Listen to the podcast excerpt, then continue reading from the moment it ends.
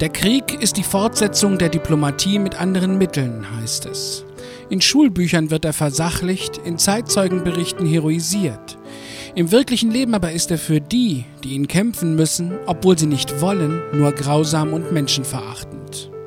Dies ist eine Geschichte aus dem Land der Freien und der Heimat der Helden, den USA, aber sie hätte auch in jedem anderen Land der Welt spielen können.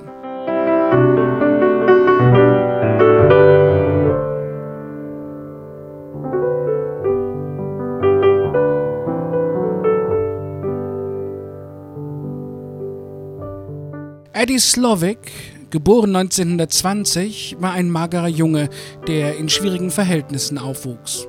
Schon mit 13 Jahren wurde er erstmals wegen Diebstahls erwischt. Es folgte eine Karriere als Kleinkrimineller, allerdings verübte er niemals Gewaltakte.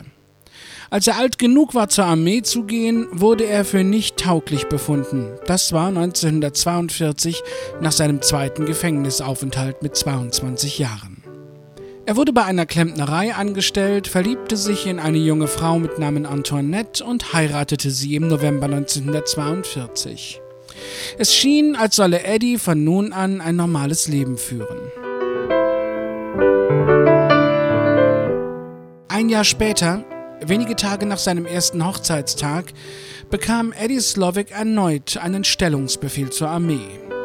Diese hatte wegen des Krieges in Europa und Asien ihre Zugangsstandards gesenkt und Eddie Slovic galt nun als vollkommen dienstfähig. Doch wer den jungen Mann kannte, der wusste, dass er niemals kräftig genug für das Soldatenleben sein konnte.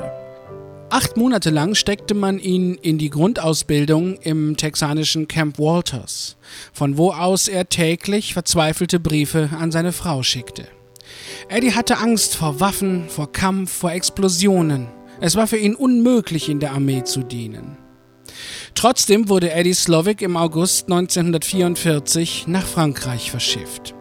Beim ersten Gefecht ging er seine Einheit verloren, wurde nach einigen Tagen von kanadischen Soldaten gefunden und verbrachte zusammen mit einem Kameraden sechs Wochen bei ihnen. Die Umstände wurden schriftlich der eigenen Einheit mitgeteilt und als Slovic im Oktober zu seiner Truppe zurückkehrte, wurde er nicht belangt.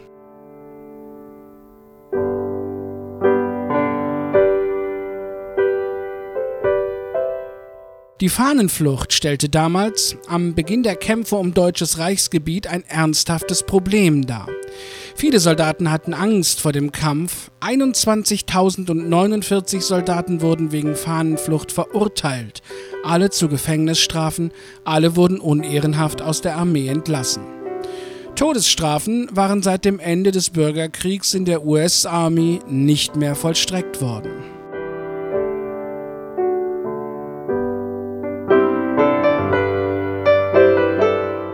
Eddie Slovic vertraute seine Angst und Verzweiflung seinem direkten Vorgesetzten an.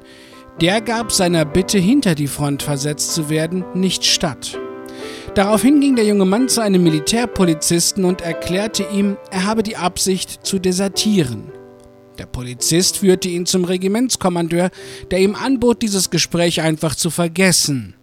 Doch Slovic verfasste ein Geständnis, dass er desertieren wolle.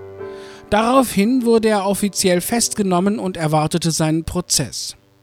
Auch während der Gerichtsverhandlung im November 1944 gab Eddie Slovic seine Absicht zu, die Armee zu verlassen und fügte hinzu, dass er ohnehin nicht hilfreich, sondern eher eine Last sei.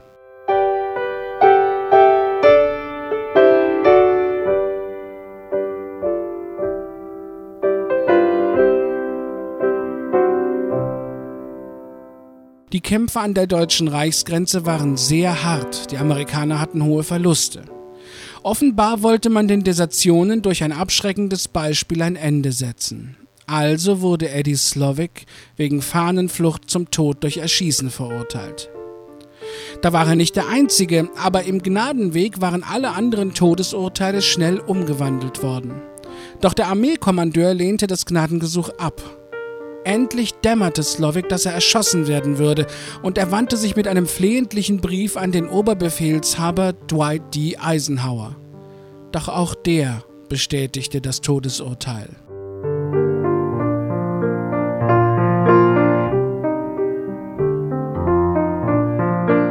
Am Morgen des 31. Januar 1945 wurde Eddie Slovic bei Saint-Marie-aux-Mains in Frankreich erschossen.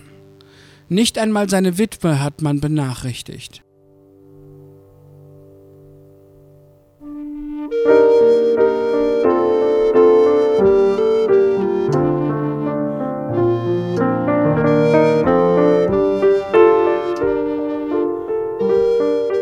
Als sie vom Tod ihres Mannes erfuhr, kämpfte sie mit Gnadengesuchen bis zu ihrem eigenen Tod 1979 für seine Rehabilitierung.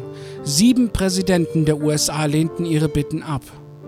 Bis heute gilt ein junger Mann, der einfach zu viel Angst hatte, um zu kämpfen, als Schwerverbrecher. Auch das ist die bittere Logik des Krieges. Musik